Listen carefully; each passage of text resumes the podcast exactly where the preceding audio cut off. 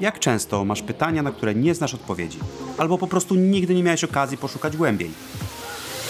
W kościele Społeczność Chrześcijańska Wilanów wierzymy, że Bóg nie boi się Twoich pytań. Co więcej, to często On sprawia, że pojawiają się w Twojej głowie. Dlatego też chcemy stworzyć przestrzeń, w której będziemy rozmawiać, inspirować się i tworzyć relacje, odkrywając przy tym niesamowitego Boga. Ten podcast ma na celu podzielenie się naszą perspektywą i pomoc w znalezieniu odpowiedzi na nurtujące pytania. To jest seria Czuj się jak u siebie. A dzisiejsze pytanie, czy da się naprawić przeszłość? Witaj w podcaście Nurtujące Pytania. Podcaście społeczności chrześcijańskiej Wilanów. Jest to kościół, który inspiruje do rozmowy z Bogiem i ludźmi. I oczywiście znajduje się on na warszawskim Wilanowie.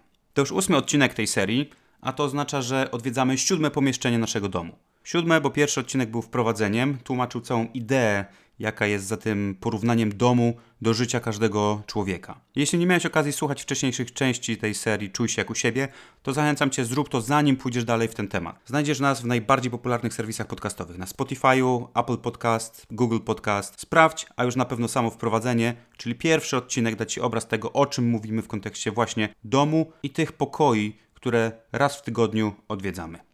A dzisiaj jedno z ostatnich pomieszczeń. Strych. I wiem, że w kontekście Wilanowa dzielnicy Warszawy, w której jako kościół istniejemy, trudno nam mówić o strychu. Strych zazwyczaj kojarzy nam się z domami naszych rodziców, naszych dziadków, z domami wolno stojącymi gdzieś w innych częściach Warszawy albo miejsca, gdzie mieszkamy. A w dzisiejszych czasach nawet częściej nie mówi się strych, ale mówi się o poddaszu. I może bardziej adekwatne byłoby mówienie w naszym kontekście ludzi żyjących w blokach wielkiego miasta, na przykład o komórce lokatorskiej albo piwnicy. Ale tak jak każde z poprzednio odwiedzanych przez nas pomieszczeń, to jest bardziej symbolika sfery naszego życia. Więc teraz też przyjmiemy, że poddasze albo strych lepiej tę symbolikę zobrazuje. Więc mówimy o strychu. W wielu budynkach, żeby dostać się na samą górę właśnie domu, do tego pomieszczenia, które jest zaraz pod dachem, trzeba wyciągnąć drabinę albo spuścić specjalnie rozkładane schody, które chowają się w sufit, przecisnąć się przez dość ciasne wejście, po to, by znaleźć się w zupełnie innym pomieszczeniu zazwyczaj w ogóle nie pasującym do całej reszty domu. I tak jak w większości swoim gościom pokazałbyś praktycznie wszystkie pomieszczenia, oprowadzając ich po swoim domu, to nie sądzę, że byłbyś gotowy zabrać ich właśnie na strych. Albo gdyby ktoś pokazywał ci swój dom, to raczej by wspomniał, no mamy jeszcze strych, mamy poddasze, ale tam, tam nie warto wchodzić, bo tam zazwyczaj jest bałagan, tam zazwyczaj jest wszystko porozrzucane i są tam rzeczy, które niekoniecznie chcielibyśmy tłumaczyć, do czego służą albo służyły kiedyś. W swoim domu rodzinnym mieliśmy takie pomieszczenie. No, było ok. Ale kiedy myślę o strychu, to myślę o strychu w domu mojej babci. To miejsce oprócz garażu jest tym, w którym spędzaliśmy najwięcej czasu z moim bratem i kuzynem, kiedy byliśmy tam na wakacjach.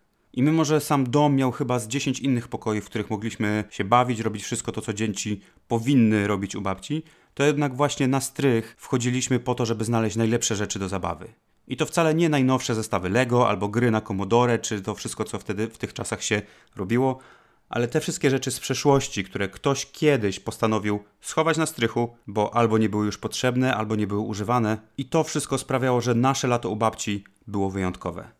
Ktoś kiedyś stwierdził, że ten koń na biegunach, na którym mały Leszek w latach 60. ubiegłego wieku się bujał, może się komuś jeszcze przydać. Może jego dzieciom, może wnukom. I tak jak śpiewała Urszula, za rok, może dwa, schodami na strych, odejdą z ołowiu żołnierze, przeminie jak wiatr uśmiechów twych świat, kolory marzeniom odbierze. Konik drzewa, koń na biegunach. Ale to nie tylko konik na biegunach był na strychu mojej babci. Była tam stara szafa z futrami, skrzynie pełnych dziwnych narzędzi, jakieś stare instrumenty, stare zastawy stołowe, przyrządy do produkcji wina, sterta jakichś dokumentów, książek, nieużywanych mebli.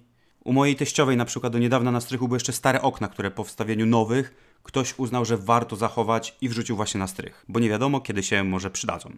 I myśląc o strychu naszych przodków, widzę całą przeszłość, która tworzy to miejsce. Przeszłość mojej rodziny, przeszłość moich dziadków, to wszystko, co dla nich było wartością w pewnym momencie życia, do czego zdążyli się przywiązać, ale nie byli w stanie w jakiś sposób się od tego odłączyć, odciąć. I mając ten obraz w głowie, nasuwa się pytanie, które w tym podcaście chcemy zadać. Czy w kontekście Twojego strychu, Twojego życia, a szczególnie Twojej przeszłości, są rzeczy, które wiesz, że nie są już Twoją teraźniejszością? Wiesz, że nie są już częścią Twojego aktualnego życia, ale jednak mimo to trzymasz je gdzieś tam schowane na strychu swojego życia. I drugie pytanie, które zadajemy w każdym odcinku tej serii. biorąc pod uwagę, że nasze życie jest jak dom, który budujemy. To pytanie brzmi, czy pozwalamy Jezusowi czuć się jak u siebie w całym domu, włączając w to również strych. Wszystko to, co związane z Twoją przeszłością, wszystkie zranienia, wszystkie doświadczenia, które raczej wolisz mieć schowane na strychu, niż by były one dalej częścią codzienności. I w końcu pytanie, na które Nate w dalszej części tego podcastu będzie szukał odpowiedzi. Czy pozwoliłbyś Jezusowi, żeby szedł na twój strych, by przejrzeć wszystkie rzeczy, które tam schowałeś, by przejrzał wszystkie doświadczenia z twojej przeszłości? Czy pozwoliłbyś mu czuć się tam jak u siebie? W Biblii jest jedna historia, na którą dzisiaj rzucimy okiem. To jest historia Jakuba z Księgi Rodzaju. I mamy w języku polskim takie słowo kombinować. I to słowo chyba najlepiej opisuje Jakuba i jego życie. Jakub to był kombinator, szczególnie jeżeli chodzi o relacje ze swoim bratem Ezawem. Ezaw był starszy i w tamtej kulturze to było bardzo ważne, że Ezaw urodził się pierwszy. Podawało to Ezawowi jako pierworodnemu większe przywileje, lepsze prawa.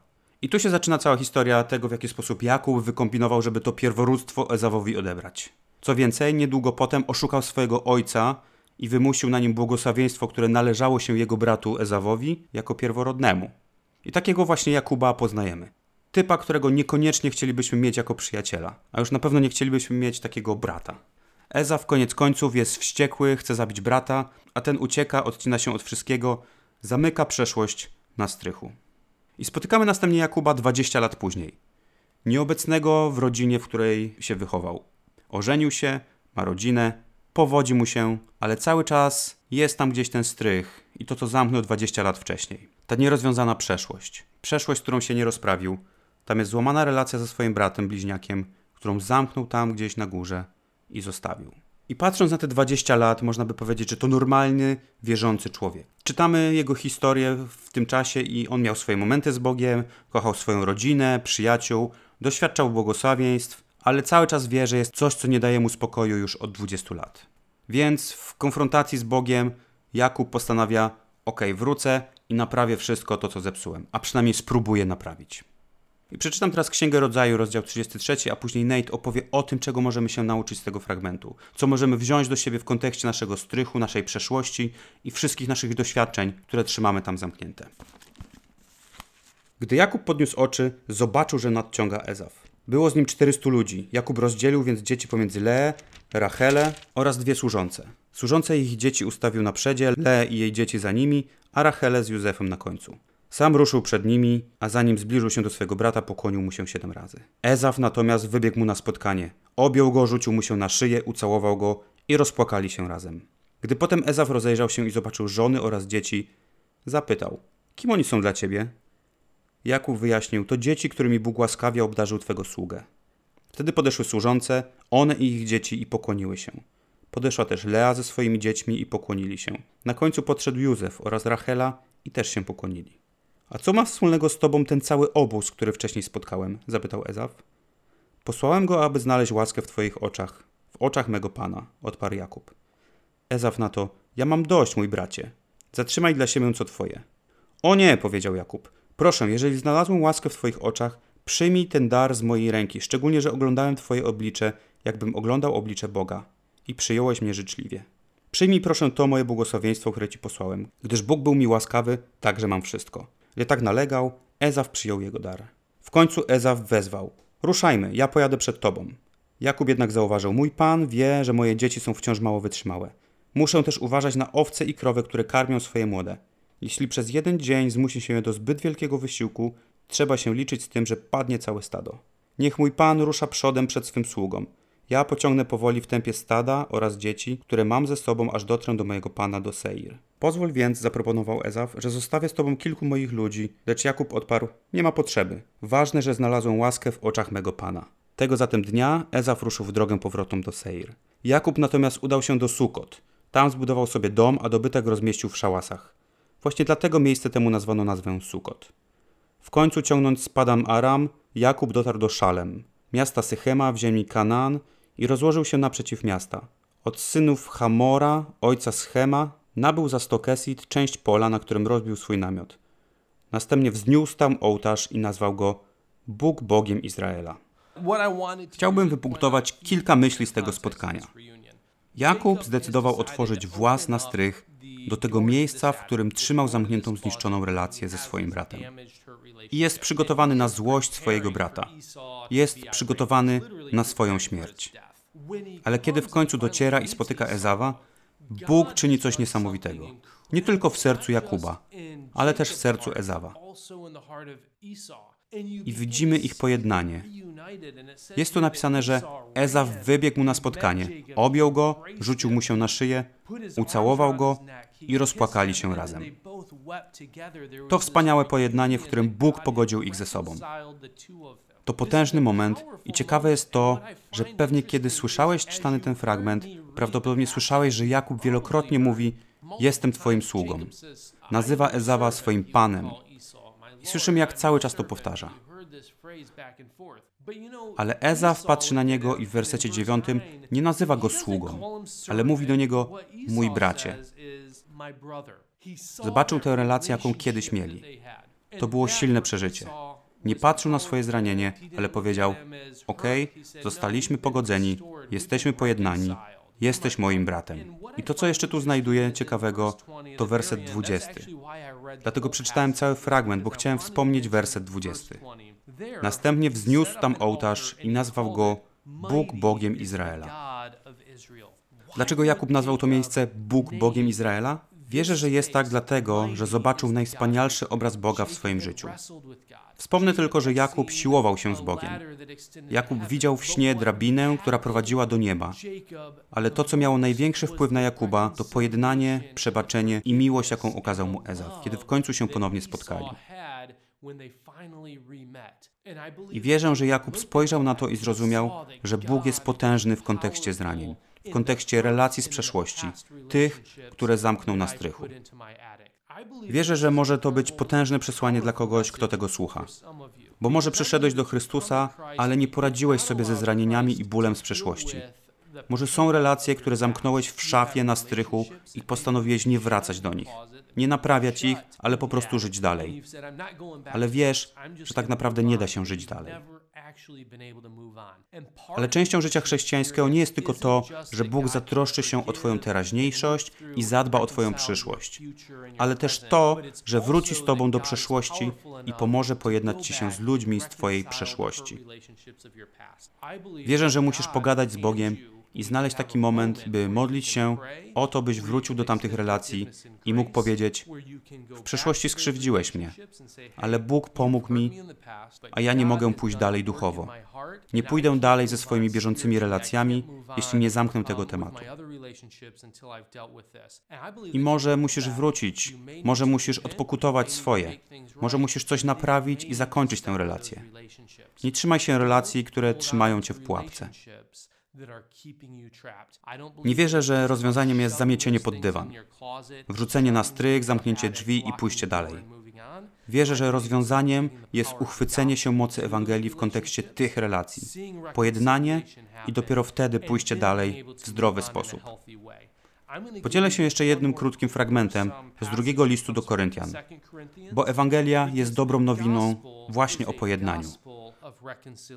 A to, o czym Paweł pisze tutaj, to stąd nie jest już dla nas ważne, kto kim jest jako człowiek. I nawet jeśli w ten sposób poznaliśmy Chrystusa, to znamy Go teraz inaczej. Czasami dostajemy różne rady. Ludzie podpowiadają nam różne rzeczy i patrzymy na nasze relacje z przeszłości, słuchając rad innych. Hej, po prostu go rzuć. Uważam, że to nie jest do końca mądre i nie powinniśmy w taki sposób patrzeć na ludzi. I dalej w tym kolejnym wersecie czytamy: tak więc, kto jest w Chrystusie, nowym jest stworzeniem. Stare przeminęło i nastało nowe. Zatrzymam się tutaj, bo zostałeś stworzony nowym w Chrystusie. Ale stale masz swoją przeszłość. Dalej masz ten swój strych i to, co Chrystus chce zrobić, to odnowić te relacje. Ewangelia chce odbudować te relacje i uczynić nowe rzeczy. Czytamy dalej. Tak więc, kto jest w Chrystusie, nowym jest stworzeniem. Stare przeminęło i nastało nowe. A wszystko to jest z Boga, który nas pojednał ze sobą przez Chrystusa i zlecił nam posługę pojednania. To znaczy, że Bóg w Chrystusie świat ze sobą jedna, nie poczytując ludziom ich upadków i nam powierzył słowo pojednania. Dlatego w miejsce Chrystusa głosimy poselstwo jakby samego Boga, który przez nas kieruje do ludzi wezwanie. W miejscu Chrystusa błagamy: pojednajcie się z Bogiem. On tego, który nie znał grzechu, za nas grzechem uczynił, abyśmy my w nim stali się sprawiedliwością Boga. Ewangelia jest dobrą nowiną o pojednaniu, O odebraniu całego bagażu, całego bólu, wszystkiego, co jest grzeszne, oddanie tego Bogu. I to Jezus jest tym, który pojednuje cię z Bogiem. To nie Twoje uczynki, nie Twoja praca sprawi, że będziesz pojednany z Panem Bogiem. To nie Twoje zachowanie, które w jakiś sposób Bóg zaakceptuje. To jest możliwe tylko przez Chrystusa. A Ewangelia to jest fakt, że Chrystus, poświęcając się sam za siebie, przez miłość pojednał nas z Bogiem. I wierzę, że zostaliśmy ambasadorami i naszym zadaniem jest wzięcie Ewangelii do naszych relacji z przeszłości, by pojednać się z nimi i pomóc innym pojednać się z Bogiem. O to chodzi w pojednaniu. By siąść z kim i powiedzieć komuś: Słuchaj, Twoja relacja z Bogiem jest zniszczona. Mówiąc w prosty sposób, urodziłeś się grzeszny i oddzielony od Niego. Ale Jezus przyszedł i pojednał cię z Nim z powrotem. Znowu cię z Nim połączył. I tak samo dzięki tej samej Ewangelii możesz pojednać się z tymi, którzy skrzywdzili ciebie kiedyś. Pojednanie między nami i Bogiem sprawiło, że zostaliśmy pojednani też między sobą. Tak jak w przypadku Jakuba i Ezawa, Bóg może przywrócić i naprawić relacje między ludźmi. I zachęcam cię, żebyś zadał sobie to pytanie: do kogo muszę wrócić, by się z nim pojednać?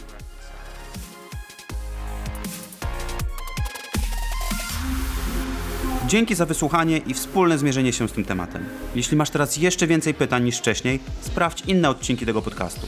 Zajrzyj na nasze social media i stronę schwilanów.pl, by dowiedzieć się więcej o naszym kościele. Zapraszamy Cię również na niedzielne spotkanie, gdzie rozmawiamy, inspirujemy się i każdy ma okazję podzielić się swoją perspektywą na dany temat. Do usłyszenia w kolejnym odcinku podcastu Nurtujące Pytania.